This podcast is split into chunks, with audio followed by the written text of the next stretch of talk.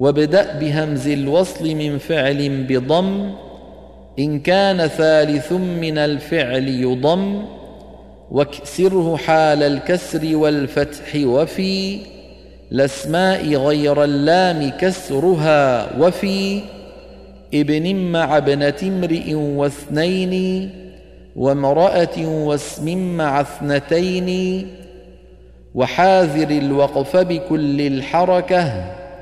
إلا إذا رمت فبعض الحركة إلا بفتح أو بنصب وأشم إشارة بالضم في رفع وضم.